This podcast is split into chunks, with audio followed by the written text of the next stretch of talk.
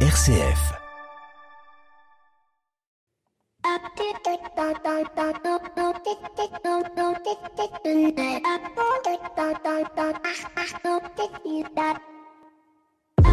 Bonjour à toutes et à tous. Alors que je finalisais la préparation de l'émission de cette semaine autour de la CSRD et que je me réjouissais de recevoir mes invités dans nos studios parisiens, voilà que mes plans se heurtent à un obstacle inattendu, ou pas d'ailleurs, une grève de la SNCF qui commence, comme par hasard, au milieu des vacances.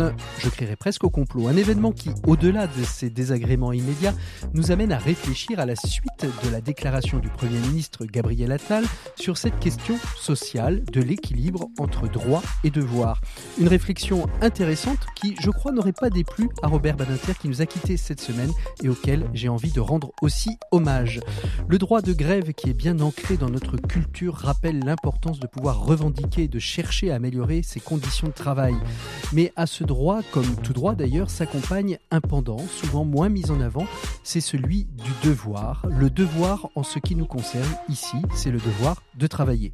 Ce devoir n'est pas seulement une obligation personnelle ou morale, mais une responsabilité collective essentielle au bon fonctionnement de notre société. Cette grève nous confronte donc à une réalité complexe où droit et devoir s'entremêlent les uns avec les autres. Comment concilier ces deux aspects, parfois en apparence contradictoires? Une question qui mérite une réflexion approfondie car elle touche à l'équilibre même du contrat social. Et ce n'est pas en deux minutes que nous allons euh, trancher de manière définitive, mais plutôt d'ouvrir un espace de dialogue et de réflexion. Comment faire pour que le droit de quelques-uns ne transforme pas en entrave pour les autres? Comment assurer le respect des devoirs sans éroder les droits fondamentaux? Et cette grève de la SNCF, loin d'être juste un obstacle logistique, devient ainsi une certaine opportunité de réexaminer nos valeurs collectives, de penser notre vivre ensemble avec un regard neuf. Ainsi même, si cette grève a perturbé nos plans, euh, elle nous offre une matière à réflexion riche et actuelle. Et peut-être même qu'en réfléchissant comme pour le travail, on pourrait penser un contrat social hybride. Qu'en pensez-vous? Bienvenue dans l'écho des solutions. L'écho des solutions. Patrick Longchamp. Voilà, bonjour à toutes et à tous, bienvenue dans l'écho des solutions. Cette semaine, nous allons évoquer la CSRD. Vous vous demandez ce que c'est que la CSRD eh bien, pour cela, il faudra attendre le dossier de l'écho des solutions, car moi-même, en préparant cette émission, j'ai eu bien des soucis à comprendre de quoi il retournait. Mais vous inquiétez pas, j'ai trois super invités au féminin pour nous expliquer tout cela. On évoquera aussi avec Pierre Collignon la question du travail chez les jeunes. Ce sera l'heure de la chronique des entrepreneurs et dirigeants Jean Chrétien. À la fin de l'émission, on retrouvera Carole Jacob, avec elle on évoquera un événement qui va se tenir à Paris euh, le 22 mars prochain et qui s'appelle Talent for the Planet. Comment mettre ses talents au service de la planète? Et je remercie d'ailleurs l'auditrice qui nous a indiqué euh, cet événement qui était passé sous nos radars. Mais on commence tout de suite avec notre invité écho de cette semaine. Il s'agit de Nicolas Debon, directeur de l'agence Saint-Nazaire Développement, l'agence économique de développement, et qui euh, est devenue il y a peu une agence à mission. Et eh bien, nous allons voir avec lui pourquoi avoir fait ce choix de passer en agence à mission, comme il existe aujourd'hui des entreprises à mission. Nicolas Debon est notre invité éco de cette semaine. L'invité éco, Patrick Longchamp. Et on retrouve donc notre invité éco, Nicolas Debon. Bonjour. Bonjour Patrick. Merci beaucoup d'être avec nous. Vous êtes donc le directeur de l'agence de développement économique Saint-Nazaire Nantes, Nantes Saint-Nazaire Développement pour le dire exactement euh, comme il est inscrit euh, sur les papiers. Et euh, l'agence Nantes Saint-Nazaire Développement vient de devenir la première agence de développement économique à mission, comme il existe aujourd'hui des entreprises à mission. On va revenir euh, sur ce sujet-là puisque c'est ce qui nous intéresse aujourd'hui, mais peut-être redire à nos auditeurs qui sont peut-être pas des, des, férus d'économie et de développement économique ce qu'est une agence de développement économique sur un territoire, euh, Nicolas Debon? Bah, on va essayer de, préciser ça, mais euh, une agence de développement économique, elle est en général financée par des pouvoirs publics. Pôle de Nantes, la Carène, donc Saint-Nazaire Agglomération et la, Chambre de commerce. Tisse des partenariats avec des acteurs économiques comme euh, Champ des métiers et puis des réseaux. Et, et son, son objet, c'est d'aller accompagner, accélérer euh, les acteurs économiques, les entreprises, mmh euh, les établissements d'enseignement supérieur, avec une certaine finalité. Donc on les accompagne au quotidien, certainement la plupart du temps en collectif. Et puis on va aussi, de façon un peu structurelle, chercher d'autres entreprises à l'extérieur du territoire. Euh, et on en parlera par rapport à la raison d'être tout à l'heure. Et puis en général, on fait de la communication territoriale pour expliquer c'est quoi le projet de territoire, mhm. euh, pour intéresser les locaux, bien entendu, mais aussi euh, les acteurs à l'extérieur. Donc en, substance, si je comprends bien, vous êtes le, point d'entrée de tous ceux et de toutes celles qui, sur le plan économique, s'intéressent à la Loire-Atlantique et, et, en même temps, vous êtes un, un, chercheur, une tête chercheuse de, nouvelles entreprises qui pourraient venir s'implanter sur le territoire de, la Loire-Atlantique, c'est ça? Oui, alors ça c'est le premier bloc, vous avez bien, bien compris, on va chercher à l'extérieur des entrepreneurs. Alors aujourd'hui on va chercher des entrepreneurs qui ont bien sûr un business model économique si possible stable, mais aussi avec une entrée écologique et sociale. Ça c'est notre premier bloc.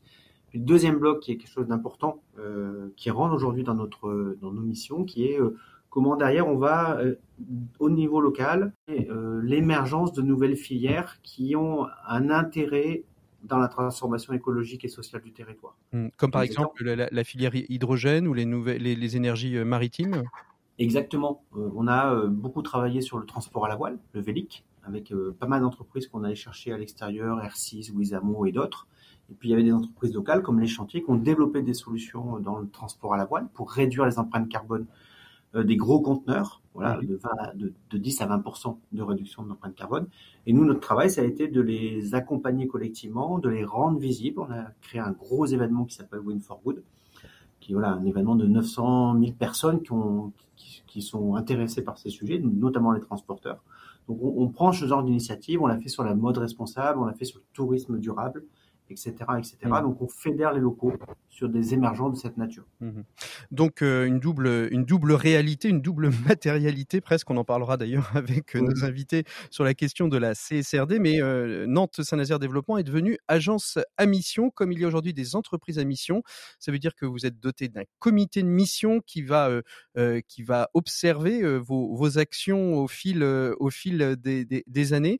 Pourquoi vous êtes orienté vers cette cette euh, notion toute nouvelle, en tout cas pour les agences de développement économique, vers cette notion d'agence à mission. Vous voyez, j'allais dire entreprise à mission, mais d'agence à mmh. mission, euh, Nicolas Debon. la question est bonne et en fait, il y a, plusieurs raisons. Si, à un moment donné, on a, on a pris cette euh, dénomination, ce, statut en tant que tel, c'est aussi un travail de trois ans qui nous mmh. a permis finalement de reposer une raison d'être qui finalement aide les acteurs économiques à, à, participer à la transition écologique et sociale et à l'ensemble des transformations sur un territoire. Donc, on a posé ça dans nos statuts.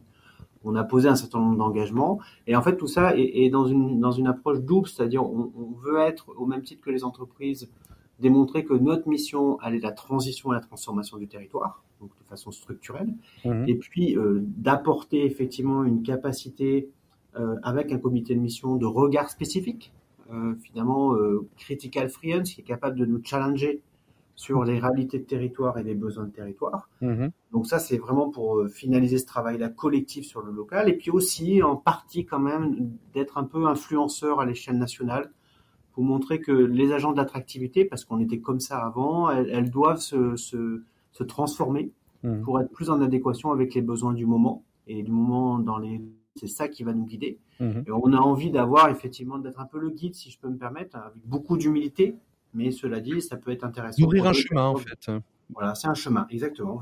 D'ouvrir un chemin. Alors, votre raison d'être euh, de l'agence Nantes-Saint-Nazaire Développement, c'est fédérer, attirer, valoriser les acteurs économiques qui créent les conditions de transformation pour faire de Nantes-Saint-Nazaire un territoire ouvert, créatif et engagé. Rien que ça, j'ai envie de dire. Hein. Ben, rien que ça, il faut de l'ambition.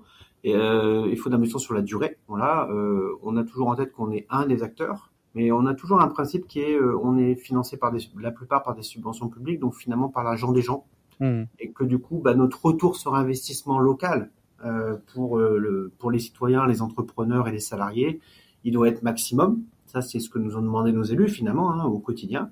Et de façon très concrète, bah, il y a des choses très concrètes qu'on a expliquées tout à l'heure.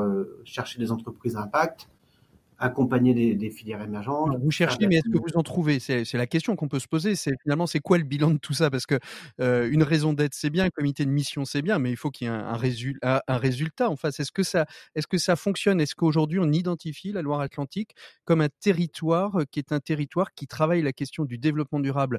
J'ai envie de dire euh, à l'aune des, des 17 objectifs du développement durable, c'est-à-dire dans sa globalité, dans sa performance globale. Est-ce que ça fonctionne? Alors ça fonctionne pour deux raisons. Ça fonctionne parce que ce territoire est déjà engagé depuis de nombreuses années. On a, par exemple, les dirigeants responsables de l'Ouest qui ont été créés il y a maintenant une dizaine d'années. Ils sont exactement dans cette philosophie. Il y a tout, un panel autour de, l'économie sociale et solidaire qui s'est déjà développé depuis très longtemps. Donc, entre guillemets, euh, on part pas de rien dans ce territoire-là. Et puis, euh, on va chercher de nombreuses entreprises. Alors, euh, je, vais en donner quelques exemples. Hein. Les Airseas, les Wizamo qui travaillent sur le transport à la voile, on a allé chercher Murphy qui travaille sur la réparation euh, euh, d'électroménager, etc. Donc on voit bien que c'est des territoires qui intéressent parce qu'il y a aussi un réseau entrepreneurial déjà constitué depuis de nombreuses années. Mmh. Et puis en complément, euh, la métropole avait lancé il y a quelques années une grande action autour de la RSE, du pilotage de la RSE dans ce territoire-là. C'est pas pour rien. Il y a ce terreau extrêmement fort. On vient le compléter et on vient l'accélérer. 2023, mmh si, euh, si mes, mes, notes sont bonnes, hein, c'est 46 entreprises qui sont installées, dont 33 projets à impact. Euh, c'est, je ne me rends pas compte de ce que c'est exactement par rapport à d'autres territoires équivalents à, à, à Nantes.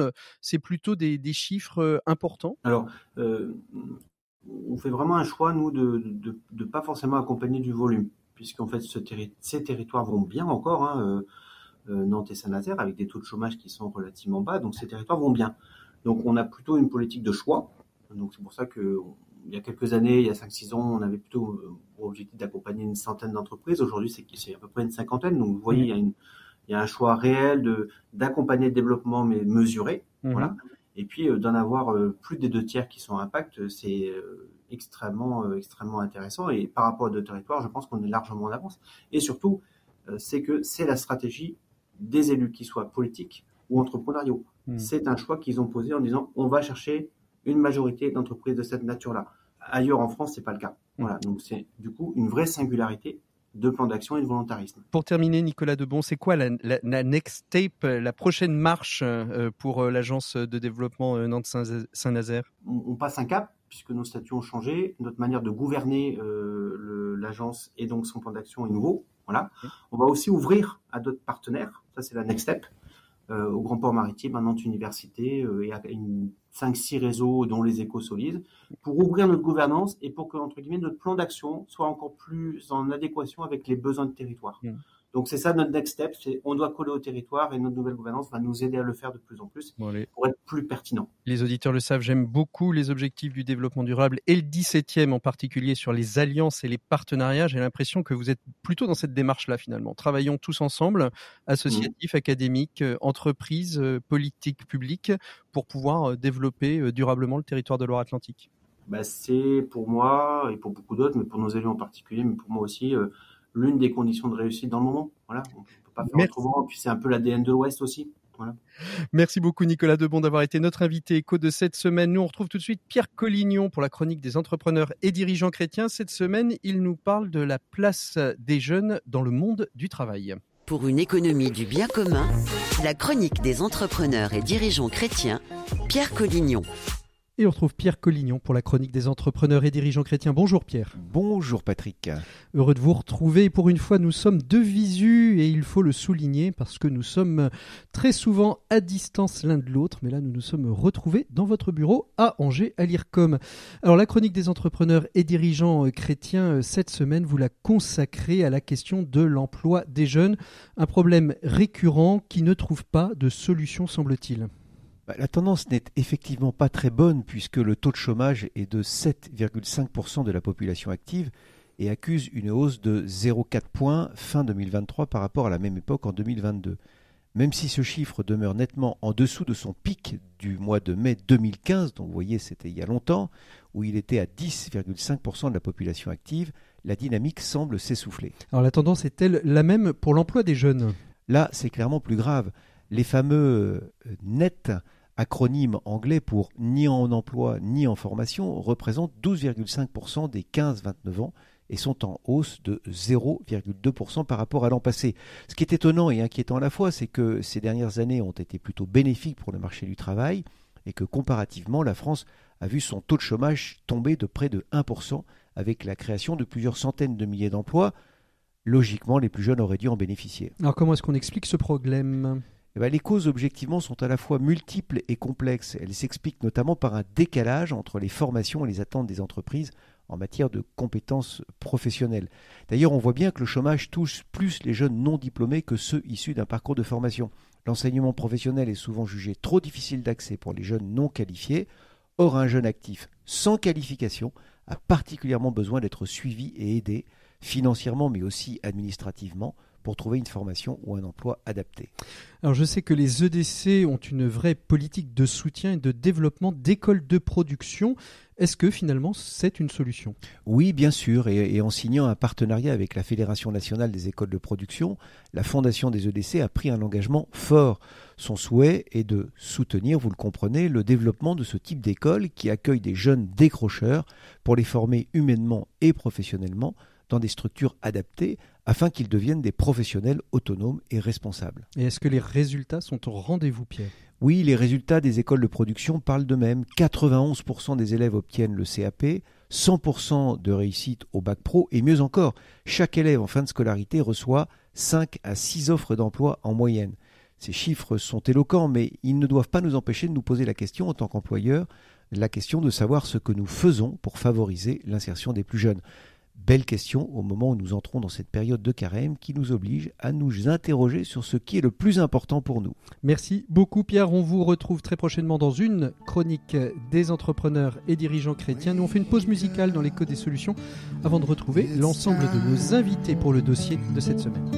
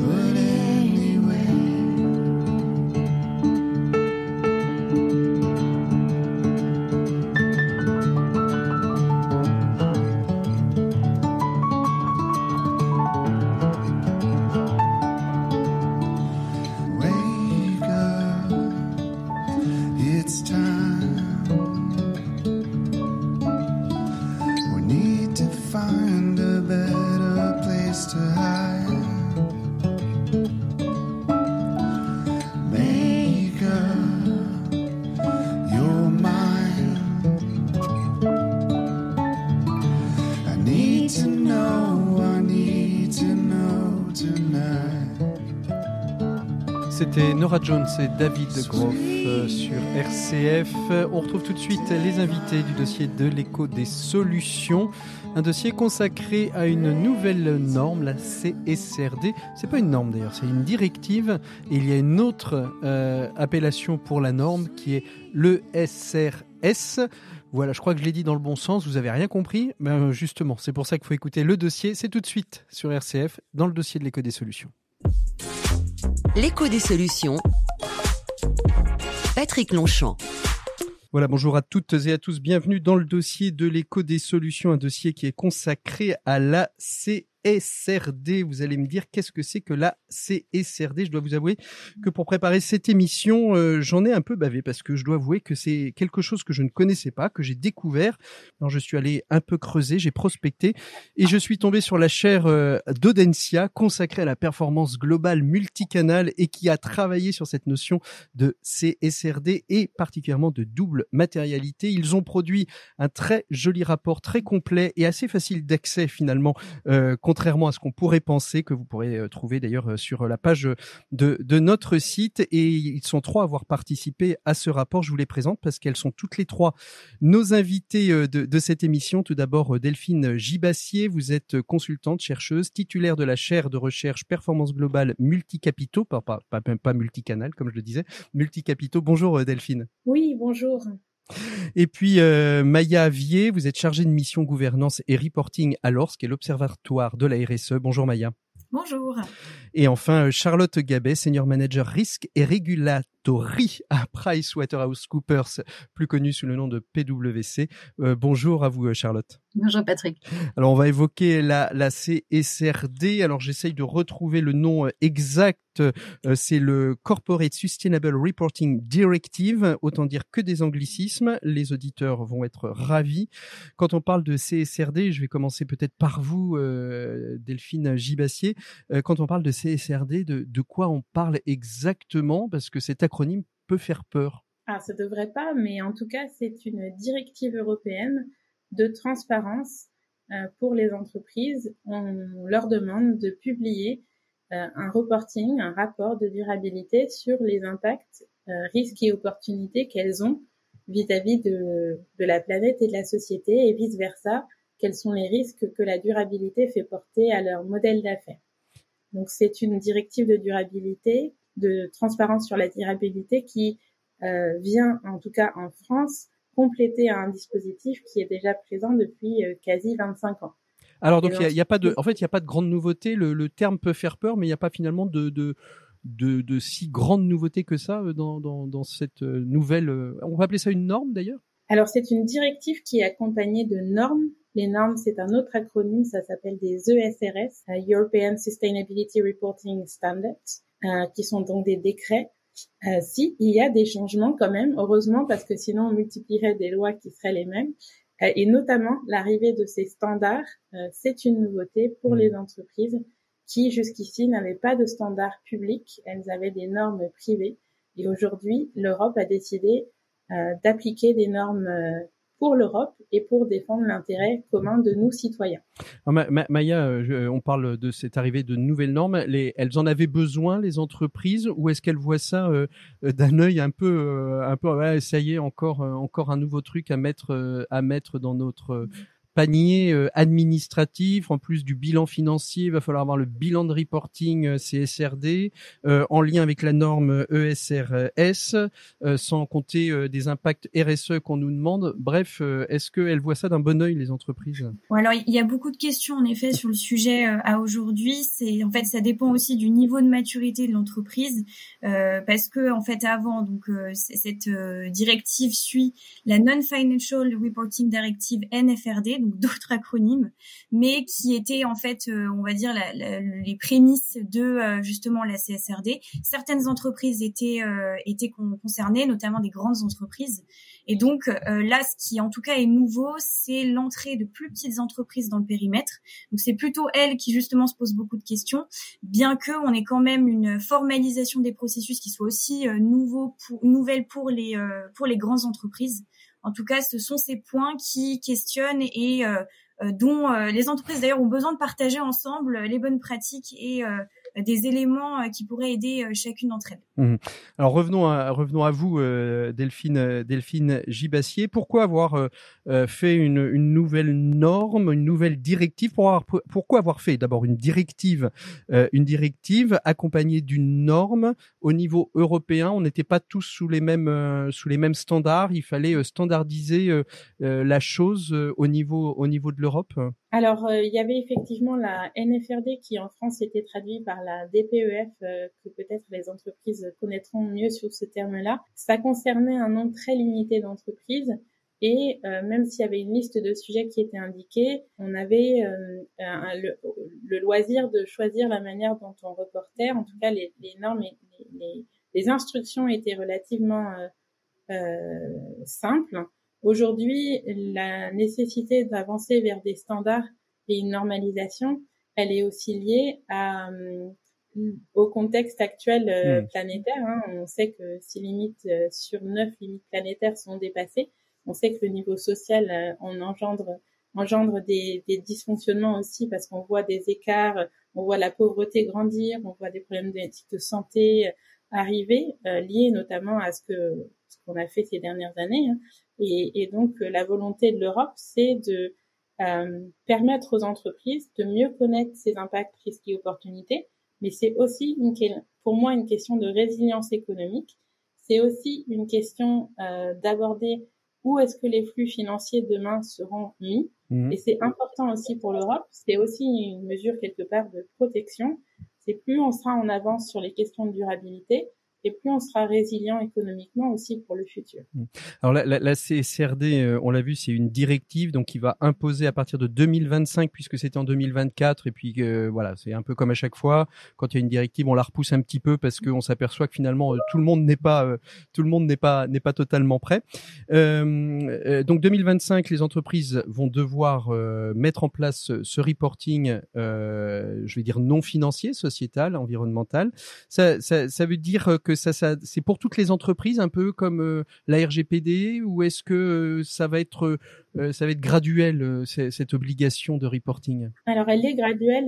les plus grandes entreprises sont concernées dès cette année, hein, 2024. La grande majorité des ETI dont on a parlé, dont Maya a parlé, c'est plutôt 2025. Je fais, je fais de la grosse maille parce qu'il y a quand même plein de petites options et de petites choses à regarder. Et les PME cotées, celles qui sont sur un marché, c'est l'année suivante. Et les grandes entreprises étrangères, c'est encore l'année hmm. suivante sur le territoire euh, européen. En dehors de ça, la Commission a quand même entendu euh, euh, les petites et moyennes entreprises quand même, parce que c'est elles qui sont majoritaires sur nos territoires. Hein. Elles ont entendu ça et elles ont donné d'autres, ce qu'on appelle des phasages, hein, d'autres moyens de, de prendre le temps de le faire. Euh, et donc, euh, notamment pour celles qui sont entre 250 et 750 salariés, il y a énormément de, de phasage sur un, deux, voire trois ans. Il y a aussi euh, pour les, toutes les entreprises un poids sur la chaîne de valeur qui est limité mmh. sur les trois premières années, ce qui fait que je pense qu'elles ont été entendues et qu'elles ont le temps de s'y mettre. Charlotte, justement, je voulais vous donner la parole et euh, vous me faites signe que vous voulez réagir justement à ce que disait Delphine. Qu'est-ce qui vous fait réagir euh, dans, dans, ce que dit Delphine? Non, je pense qu'effectivement, c'est intéressant de voir euh, l'écoute du régulateur sur les, les, petites entreprises, sur la, la mise en place. Donc, je pense que c'est, il faut une fois qu'on a accepté et compris tous les acronymes, il faut arrêter d'avoir peur, il faut se lancer. Euh, quelle que soit la taille de l'entreprise. Ce qui est important, c'est de mettre en place les bons exercices, de rassembler les bonnes personnes autour de la table. C'est un reporting qui vient effectivement, enfin des exigences qui viennent de changer la façon euh, dont les entreprises vont partager leur narratif. Elles ont une obligation de dire aujourd'hui, et c'est important que ça soit structuré. Euh, le message, en tout cas, que nous euh, on, souhaite porter via euh, la publication qu'on a coproduit sur la double matérialité, c'est que Arrêtons de regarder un petit peu la date de, mise en œuvre. Il faut déjà se concentrer sur un exercice qui est majeur, qui est l'exercice de double matérialité. Et euh, même si tout ne sera pas parfait sur la première année, il, faut commencer à. Alors justement, parlons parlons de la, double matérialité parce qu'en lisant votre rapport, vous avez euh, toute, euh, enfin et tout et tout ce que j'ai pu lire hein, sur la CSRD, la double matérialité, c'est la première marche. Mais comment on définit cette double matérialité? Qu'est-ce que c'est exactement? Qui, qui veut répondre parmi les trois sur la double matérialité? Donner une définition de ce que c'est cette double matérialité. Delphine peut-être? Ou Charlotte? Ouais, je vais, je vais, je vais y aller avec alors, plaisir. Alors, euh, Charlotte. on, on, est toutes les trois, on baigne dans le sujet depuis euh, depuis euh, quasiment deux ans maintenant, et c'est un concept qui euh, qui était assez peu connu il y a quelques années, mais qui maintenant aujourd'hui s'entend assez facilement dans les entreprises. C'est très simple. La double matérialité, c'est le fait de considérer, et c'est ce que évoquait Delphine, c'est les effets qu'une entreprise a sur la planète et sur les personnes. Euh, pour une ETI, concrètement, c'est la façon dont cette, entreprise s'insère dans son territoire, comment elle gère euh, ses riverains, ses euh, clients, ses, ses collaborateurs, enfin ses dépendances en fait à toutes ces personnes et cette reconnaissance des effets qu'elles ont sur leur territoire sur l'environnement, sur la biodiversité, sur le climat, bien évidemment, mais aussi sur euh, les, les, communautés locales, sur le réseau économique, sur le tissu social qui dépendent un petit peu euh, bah, finalement de, de, de, ces sociétés. C'est vraiment une façon de mesurer les effets positifs et négatifs qu'elles peuvent avoir, les contributions qu'elles ont sur la société. Et au regard de ça, ce qui est une approche relativement nouvelle euh, pour les entreprises, c'est aussi intéressant de se poser la question quelles sont leurs dépendances, quels sont les risques par rapport euh, aux ressources naturelles, par rapport aux personnes, par rapport aux réglementations, par rapport aux exigences des différentes parties prenantes? Comment mettre en place un dispositif pour capter euh, justement ces effets-là? Mmh Donc la double matérialité, c'est vraiment euh, une façon d'avoir une, une considération de global euh, de son écosystème en étant conscient des effets positifs et négatifs qu'on euh, peut avoir, qu'une société peut avoir sur euh, sur la société, et inversement, ben être aussi réaliste de ses dépendances, de ses enjeux, pour à terme, et c'est vraiment l'objectif euh, de cet exercice, c'est faire évoluer son business model, son modèle d'affaires, sa façon de travailler pour répondre au mieux mmh. aux limites planétaires, à la réalité économique, et puis s'adapter et rendre son business le plus résilient, comme Delphine le précisait. Alors, euh, Maya, vous êtes euh, chef de chargé de projet et chargé de mission à l'ORS, l'Observatoire de la RSE. Est-ce que vous êtes vous allez être obligé de changer votre nom, Observatoire de la CSRD Est-ce que la RSE n'est pas en train de mourir dans un nouveau un nouveau concept, une, nouvelle directive qui finalement va venir faire exploser d'ailleurs. On parlait de talent, on va parler de talent de force de planète à la fin à la fin de cette émission, mais faire finalement complètement muter les directions de la RSE vers d'autres des des métiers complémentaire par rapport à, cette directive SCSCRD. Je vais y arriver. Oui, oui tout à fait. Je ne pense pas qu'on deviendra observatoire de la CSRD. En tout cas, à date, on considère plus que la CSRD est un pan justement de la responsabilité sociétale des entreprises. Euh, mais, euh, mais en tout cas, bien sûr, on a des travaux. Hein. En fait, nos membres donc euh, qui adhèrent à notre réseau, hein, à la fois des entreprises, des fédérations professionnelles, des institutions gouvernementales, vont réfléchir aux thématiques de, de RSE, de responsabilité sociétale des entreprises. Et donc, on, a réfléchi justement avec nos membres euh, sur, euh, bah, à propos de la CSRD et donc plus en précision sur la double matérialité. Euh, et puis après, mis en commun en tout cas les résultats justement bah, avec Charlotte Delphine notamment. alors, ce qu'on ce qu'on voit et, je dirais comme, en tout cas, les, les, questions qui se posent, c'est déjà comment on s'organise autour de cet exercice parce qu'en fait les entreprises euh, oui parce que c'est c'est ça il euh, faut c'est quand quand il arrive la nouveauté il faut savoir s'organiser. Et puis euh, et puis en, en, en, travaillant un petit peu la, la, question je me suis aperçu que c'est très bien de s'organiser mais encore faut-il que la tête euh, ait envie d'y aller oui tout, tout à fait. Et on a eu beaucoup de justement de questionnements. C'est est-ce qu'aujourd'hui la RSE est une direction qui centralise par exemple toutes les informations bah, de durabilité ou en tout cas de transformation, ou est-ce qu'on a besoin de personnes qui vont être dispatchées dans, dans toutes les directions de l'entreprise, en tout cas quand elles existent, hein, euh, et qui vont justement après euh, reporter ou en tout cas donner les informations à la direction RSE. Voilà, en fait le rôle de la direction RSE, ça aujourd'hui c'est une question qui est euh, vraiment euh, enfin concrète et nous on, on beaucoup sollicité sur le sujet. Euh, aussi euh, toute la question du, des moyens, c'est-à-dire euh, jusqu'où est-ce que, enfin, la disponibilité à la fois des moyens, donc financiers, humains, techniques, et puis également je, tout ce qui est recrutement et compétences. Ça c'est vraiment un point aussi. Alors on, tente de travailler dessus, mais à la fois donc avoir les compétences disponibles au sein de l'entreprise et sinon bah, cartographier celles dont on va avoir besoin, que ce soit sur toutes les thématiques, parce qu'en tout cas aujourd'hui cette directive couvre une, euh, des thématiques extrêmement larges, euh, bien sûr, qui sont toutes relatives en tout cas aux piliers sociaux, environnementaux de gouvernance des entreprises. Donc, il faut trouver les personnes qui pourront répondre à ces questions-là et apporter des éléments euh, et bah, à, terme pour transformer l'entreprise. Charlotte Gabet, est-ce que en, plus d'être une, directive euh, avec avec des normes, est-ce que finalement euh, le comprendre comme étant un levier de performance aussi de l'entreprise, euh, c'est peut-être ça l'angle d'attaque pour faire comprendre aussi l'importance de, cette directive CSRD et donc de la double matérialité? Alors c'est toujours difficile quand on parle à des entreprises qui sont quotidien contraint entre des objectifs et euh, des contraintes opérationnelles de leur dire mais c'est voyez une réglementation comme une bonne opportunité c'est honnêtement un discours qui, est assez peu euh, facile à faire passer.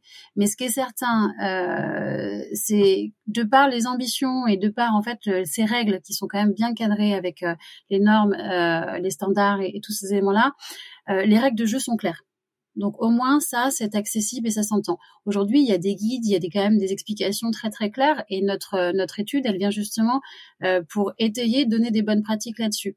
Donc euh, c'est bien encore une fois, il y a plein d'initiatives, c'est très chouette pour rendre accessible et compréhensible ces normes-là. Donc ça, je pense que ça fait partie de l'exercice de pédagogie qui est absolument nécessaire pour que pour un patron d'entreprise qui va être concerné soit directement, soit parce qu'en fait son grand client c'est un groupe du CAC 40 ou choses comme ça, puisse s'approprier le sujet. Euh, deuxièmement, euh, moi, je suis convaincue que la double matérialité, cet exercice, c'est un exercice qui est une véritable opportunité. C'est ce qu'on a vu dans, dans, dans l'étude. Cette étude, on l'a créée avec des entreprises qui nous ont partagé euh, leurs défis, leurs problèmes, mais aussi leurs solutions. Et, euh, et si je si je résume euh, un des points clés de ce qu'on a retenu, c'est qu'on est vraiment sur un objet, sur un sur un projet collaboratif. On est vraiment sur un exercice qui permet à des financiers, des personnes de la RSE, de la stratégie, des risques, de, de se parler, parler des mêmes choses et d'avoir une vision commune mmh. euh, afin de, de, désiloter pardon les fonctions et vraiment de voir ensemble euh, vers où euh, oui, parce qu'on parle, on a parlé beaucoup dans, dans, cette émission, on en parle un peu moins maintenant des fameuses entreprises euh, libérées qui avaient déciloté les, les services. On a l'impression que euh, ce, cette double matérialité, l'arrivée de la CSRD, pardon, euh, l'arrivée de la CSRD vont, vont permettre cette transversalité, cette obligation de transversalité finalement, euh, et, et, et, obliger à déciloter le côté pyramidal, le patron, les directions. on est obligé de se parler avec cette double matérialité. Hein. C'est certain, peut-être que Delphine, tu veux rebondir sur euh, l'objectif aussi de la CSRD plus largement, mais ce qui est sûr, c'est que avec cette vision double, avec cette considération des impacts et des risques, le temps long, le court terme, euh, l'idée c'est vraiment d'être cohérent. Euh, et de faire se parler des éléments qui ne se parlaient pas aujourd'hui, à savoir un reporting financier qui est orienté que sur la performance financière, sur des bilans comptables assez classiques. On s'est mesuré des flux financiers. C'est plus compliqué de faire de faire parler de la biodiversité, euh, de la prise en compte de l'intérêt général euh, face à ces, à ces, à ce reporting mmh. financier classique. Et c'est bien l'objectif. Et la double matérialité, c'est pour ça que c'est important parce que c'est le premier euh, première étape pour se faire parler les deux visions et de fixer les règles du jeu et le périmètre en fait de jeu euh, du reporting C'est ce que j'ai posé la question à, Delphine, c'est par où on commence euh, pour pouvoir mettre mettre en place tout ça? C'est quoi c'est quoi les, premières choses à faire? Je pense qu'il y a deux étapes indispensables pour commencer la CSRD et commencer la double matérialité ou peut-être trois obtenir euh, la possibilité de parler à la gouvernance et d'embarquer la gouvernance. Euh, c'est un exercice stratégique, c'est pas que un exercice de reporting. On l'a vu à la double matérialité, ça redéfinit des éléments qui sont en fait autour du modèle d'affaires et de la résilience économique et la résilience sociale et environnementale. Donc ça, ça me paraît clé. La deuxième, c'est que hum, les directions financières qui, euh, de manière assez poussive, s'engageaient sur la RSE ces dernières années, sont désormais engagées et mm. je ne je vois pas euh, aujourd'hui de projet CSRD sans un binôme, euh, un, au moins un binôme euh, RSE finance. Et peut-être un troisième point que je dirais quand même, c'est euh, on pense se connaître, on pense qu'on connaît l'entreprise, on pense qu'on connaît sa chaîne de valeur, son modèle d'affaires. Moi, je pense que la première chose avant de d'embarquer une double matérialité, c'est de se reposer la question de qui on dépend, de qu'est-ce qu'on impacte et donc de bien décrire tout ça. Donc pour moi, les trois premières étapes avant même d'engager le processus, euh, c'est d'avoir le buy-in de la gouvernance, mmh. d'avoir un binôme et euh, de faire l'exercice d'aller peut-être faire des ateliers sur le modèle d'affaires, dessiner sa chaîne de valeur parce qu'on se rend compte oui, parce que qu'on n'est pas si bien. Exactement. Et puis parler le même langage parce qu'un financier ne parle pas forcément le même langage que le marketing, que que la RSE. Quand on parle de biodiversité, le marketing va penser emballage, euh, la RSE va penser performance globale et euh, le financier va dire va penser coûts euh, supplémentaires pour dépolluer le site. Donc évidemment, on parle pas forcément toujours le même langage. Il faut arriver à, à, à faire converger. comment vous accompagnez ces entreprises alors, ce Maya? Alors en effet, on a donc à l'ORS, on va à la fois produire aussi des contenus, donc comme on l'a fait là avec notre étude justement, euh, notre livrable sur la, double matérialité. On a aussi un atelier reporting hein, de donc d'échange euh, et de aussi de décryptage donc des normes qui est euh, coporté animé avec un directeur dont les fonctions ou une directrice dont les fonctions portent justement sur les RSE le reporting. Donc justement, ce livrable a été aussi porté par Frédéric Pinglot qui est vice-président performance durable de Schneider électrique, donc euh, une entreprise membre de l'ORS. Euh, et en fait, on va avoir donc des sessions de décryptage avec des experts, donc euh, comme l'autorité des marchés financiers ou l'autorité des normes comptables, qui vont venir présenter voilà ce qui est entendu au, on va dire au niveau de la CSRD, avec des témoignages donc de membres de l'ORS. Et puis, euh, on peut avoir aussi des groupes de travail beaucoup plus thématiques, plus précis, comme on l'a fait avec la double matérialité, et qui vont aboutir sur des euh, euh un livrable concret, enfin une, production. En tout cas, vraiment le mode d'action de l'ORS où, l'objectif c'est vraiment de, de, de, le partage entre membres, de, de faire parler les membres ensemble, mmh. d'être euh, euh, en relation avec les avec des pairs et donc de partager les difficultés, les, les, les réussites, les freins, les motivations ensemble. Euh, et puis nous, on est un espace voilà d'échange. On va plus créer des, des sessions justement, enfin euh, organiser des sessions pour que les membres discutent ensemble et puis inviter des experts euh, mmh. euh comme euh, justement la, la chaire d'Audencia ou PwC. Euh, justement, Charlotte, vous avez été témoin vous de, de, de bonnes pratiques dans les entreprises? Oui, oui, oui. En fait, euh, heureusement, euh, les entreprises n'attendent pas que le régulateur fixe toutes les règles euh, avant de commencer à travailler. Ça, c'est une bonne nouvelle. Juste avant ce point-là, je voudrais quand même ici revenir sur l'intervention, le rôle des associations mmh. professionnelles qui me semble clé pour accompagner ces questions-là. On a l'IFESI aussi, c'est l'Institut français du contrôle interne, de l'audit et du contrôle interne, qui nous, qui nous a accompagnés sur ce projet et qui travaille depuis quelques années avec Audencia et PwC, justement sur le changement des pratiques du côté contrôle contrôle interne, risk management et audit interne, on va dire mais pourquoi ces populations s'occupent de RSE Parce qu'en fait, ils ont compris aussi que si on veut être transparent, bah, il faut le mesurer et ce qu'on mesure, il faut le contrôler. Donc, euh, c'est vraiment important que les différents métiers, comme on a dit, se parlent au sein des entreprises, mais aussi que les associations professionnelles qui accompagnent ces personnes-là euh, s'engagent là-dessus. Et les bonnes pratiques euh, qu'on a pu identifier euh, dans cette étude, elles sont, elles sont variées, elles sont vraiment ce que j'apprécie dans le résultat de cette étude, cette, cette étude, cette publication, c'est que on a identifié des tips qui sont de l'ordre du bon sens, euh, vraiment des trucs très basiques, mais qui finalement, euh, bah, parfois on a des, grandes sociétés qui sont passées à côté, qui se disent ah oui c'est vrai, j'ai peut-être pas embarqué telle personne, j'ai oublié ça, tel un tel. Donc il y a vraiment le qui embarquer, sur quel moment, comment préciser. Il y a aussi des questionnements sur parce qu'il n'y a pas de solution parfaite. Qu'il faut garder en tête, c'est que la double matérialité, c'est un exercice qui est fixé par des règles, mais qui du coup a une, est dépendant d'une singularité forte. Euh, chaque entreprise peut adapter certains éléments. Il y a mm. des éléments indispensables, comme Delphine l'évoquait, euh, considération, modélisation de la chaîne de valeur, euh, prise en compte des, dépendances, considération du temps long. Après, le comment, ça reste à chacun de le faire. Et mm. c'est là qu'on peut avoir des tips un, peu vraiment très efficace. Mais après, euh, ce qui fonctionne chez un ne va pas forcément fonctionner chez d'autres. Faut tester, faut faut faut s'enrichir. Et euh, et je suis contente des résultats qu'on a fait avec cette étude, mais je suis sûre qu'on reproduit la même chose dans deux ans, on n'aura pas les mêmes tips. Absolument, parce que c'est une matière vivante en fait, la la performance globale. Moi, j'aime bien le, titre de votre chère euh, Delphine, performance globale, parce que je trouve que d'abord c'est la réalité, c'est-à-dire que si on veut être performant dans dans le business tout, simplement. Il faut être aussi performant sur la dimension euh, sociétale, sur la dimension environnementale, parce que tout ça, c'est un tout. Et je trouve que d'abord, c'est plus parlant euh, pour les, pour les chefs d'entreprise. Alors, pour terminer, parce qu'on arrive quand même au terme de cet échange, ça passe très très vite. On aurait aimé en, parler beaucoup plus longtemps de la CSRD, mais vous pourrez euh, retrouver le lien pour aller télécharger l'étude réalisée par les quatre partenaires, l'IFACI, l'ORS, Audencia et, PwC sur, sur notre page, notre page émission. Ce serait quoi pour vous? Et je vous interroge chacune votre tour pour clore le tips du tips euh, qui pourrait être mis en place euh, dès demain euh, pour pour vraiment commencer à mettre un, un premier petit doigt dans la CSRD et la double matérialité. Qui veut commencer? Delphine. Pas une question évidente. se former et s'informer. je pense que c'est le, le, principal et le faire faire aussi à la gouvernance ça peut être bateau, mais mm. on voit aussi des personnes qui commencent et qui demandent des devis double matérialité et autres, sans avoir euh, fait la première phase qui est de, de, prendre connaissance du texte et justement des principales euh, modifications que ça implique. On a parlé du binôme finance-RSE, on a parlé du fait que ça implique des entreprises de plus petite taille, on a parlé de la chaîne de valeur. Donc il y a quand même des nouveautés à comprendre mm. avant de se lancer. Euh, et c'est aussi peut-être un deuxième type, c'est un voyage personne sera parfait la première année, ni la deuxième, ni les grands groupes, ni les petits. Il faut aussi comprendre qu'on est parti pour euh, plusieurs années. Voilà, c'est une amélioration continue et c'est important de comprendre ça aussi.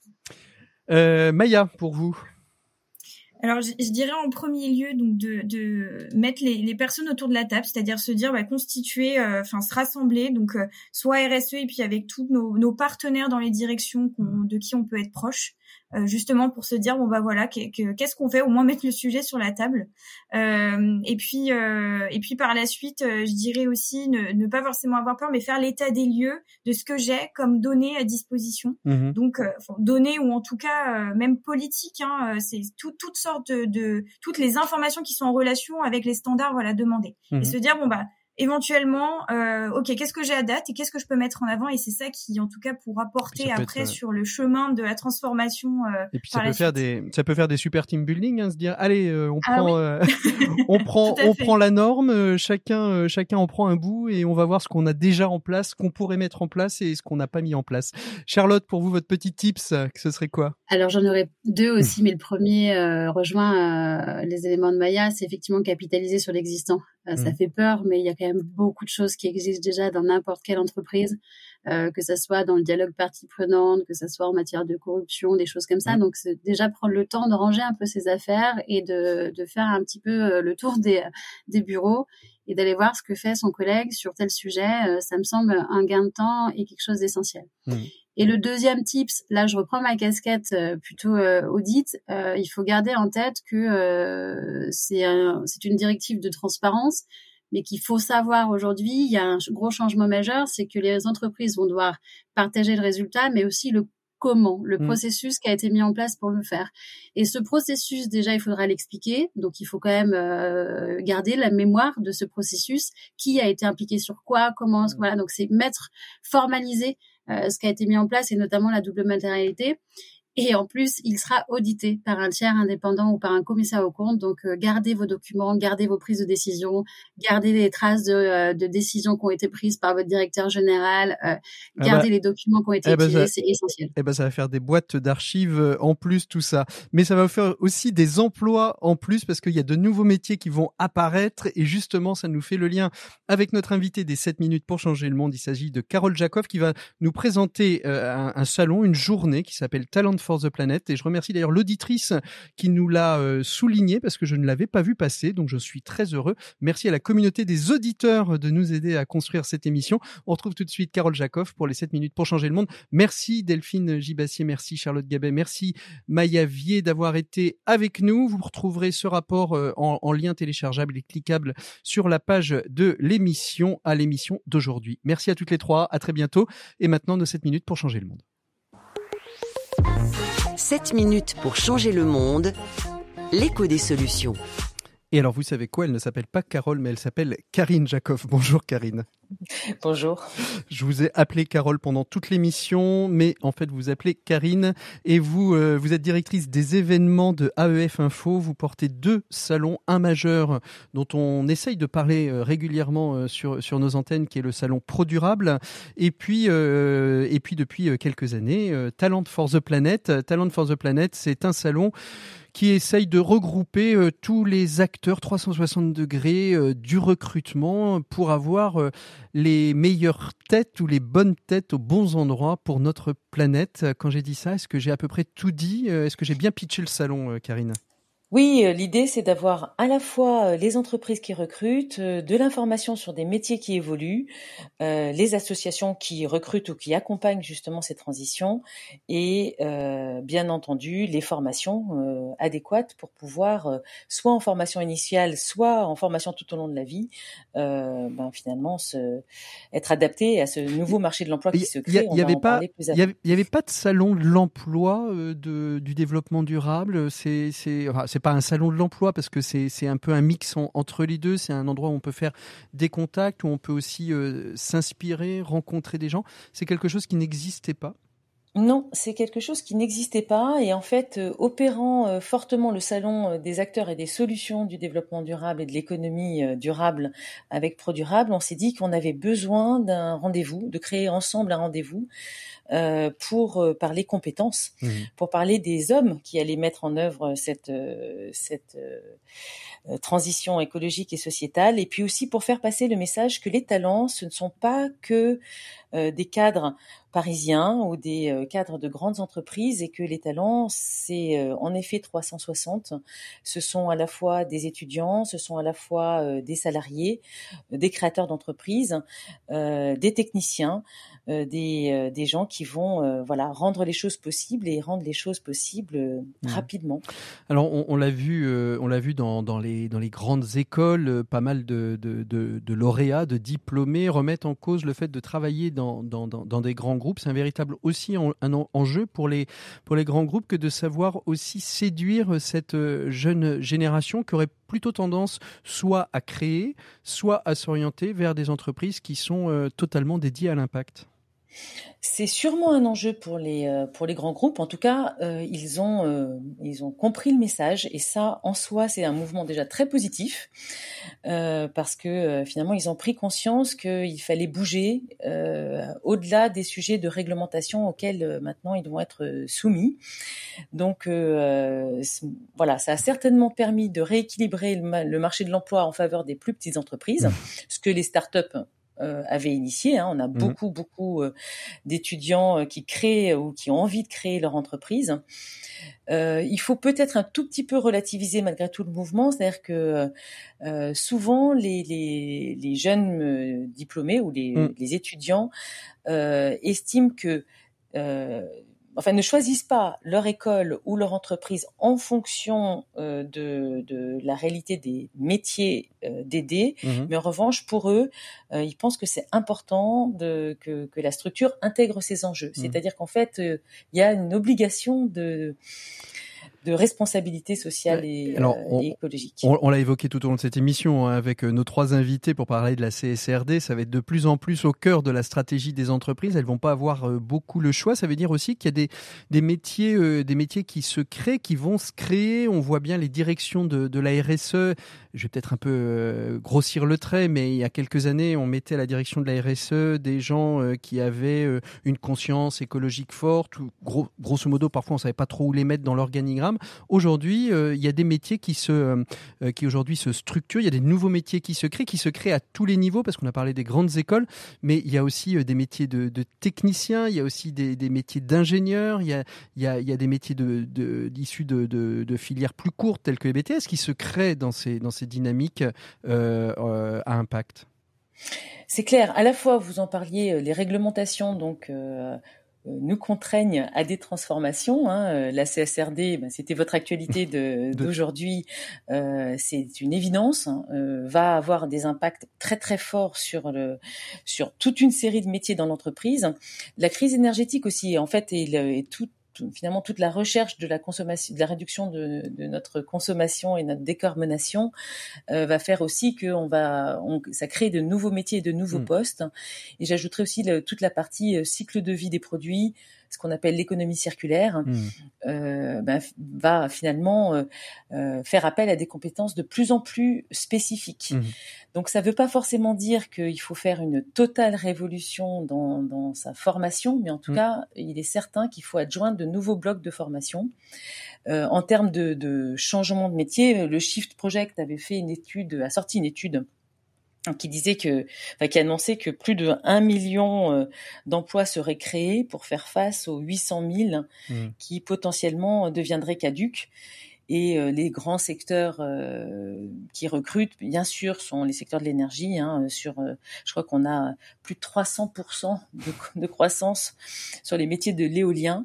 Ça peut être même chose sur l'informatique verte. je crois que c'est 120 120% ou l'agriculture avec la permaculture qui hmm. qui monte en flèche. Enfin voilà, on a on a des à la fois des, des métiers de niche, mais aussi des métiers qui vont être puis, qui vont être totalement transformants. Alors, ce sont des métiers de niche. On voit que c'est multisecteur et aussi c'est multi, euh, multi compétences parce que euh, parfois on peut avoir tendance à, orienter euh, ces métiers uniquement vers des métiers de, bac plus 5, de doctorat, de master, etc. Qu'est-ce qu'on va retrouver lors de ce salon C'est où, c'est quand et qu'est-ce qui va se passer durant cette, cette journée? Alors, c'est au Parc Floral, bien sûr, donc dans un endroit finalement qui est bien pour la planète. C'est hein. c'est le 6 mars. C'est donc sur euh, l'ensemble d'une journée à partir de 9h. C'est une entrée évidemment gratuite parce que l'idée c'est d'être vraiment dans le partage. Et euh, on va retrouver euh, à peu près 120 exposants là encore totalement euh, multiples, à la fois euh, associatifs, mais aussi des grandes entreprises, mmh. des start-up, des entreprises de taille intermédiaire, des opérateurs de compétences qui viennent justement vraiment partager le, les infos métiers et les transformations du secteur, des formations qui vont des plus grandes écoles d'ingénieurs comme l'école des ponts, l'école mmh. polytechnique, Centrale Supélec, et j'en oublie, hein, arts et métiers, euh, les business schools, des universités et, euh, et, donc en fait tout un écosystème de formation euh, initiale de mmh. formation tout au long de la vie, avec des acteurs très spécialisés, des cabinets de recrutement, des cabinets de conseil spécialisés sur ces métiers verts et ces nouvelles compétences. Euh, et, euh, et, une keynote avec monsieur, et une keynote avec Jean-Marc Jancovici pour ouvrir pour ouvrir l'ensemble, c'est ça? Absolument. Euh, le, euh, le, président des shifters, euh, voilà, sera là pour pour ouvrir cette journée et on aura toute une série de conférences thématiques justement. C'est le minuteur qui nous dit que le minuteur nous dit qu'il est temps que nous nous arrêtions. Et eh ben ça tombe bien parce qu'on arrive au terme de cet échange. On se retrouve euh, nous la semaine prochaine. Merci beaucoup en tout cas euh, Karine Jacob d'avoir été notre invitée des 7 minutes pour changer le monde. Nous on se retrouve euh, la semaine prochaine. Je vous emmène en balade la semaine prochaine, c'est normal parce que c'est les vacances pour une grande partie des Français. Si vous n'avez pas pu prendre le train et que vous êtes resté à Paris ou si vous avez pu le prendre et que vous êtes à Paris, je vous invite à aller avec moi visiter la cité et je vous emmènerai découvrir la très belle exposition L'économie au travers des albums d'Astérix et Obélix. Ça peut faire sourire comme ça, mais je peux vous assurer que c'est une superbe expo. Donc retrouvons-nous la semaine prochaine pour pouvoir le voir, la découvrir avec nos deux invités. On se retrouve aussi bien évidemment en podcast sur rcf.fr tous les vendredis à partir de 17h en avant-première sur la plateforme digitale de RCF et à, 10 et à 14h tous les samedis sur vos antennes respectives. Merci beaucoup à vous toutes et à vous tous de votre confiance et de votre écoute. On se retrouve la semaine prochaine. À très bientôt. Au revoir.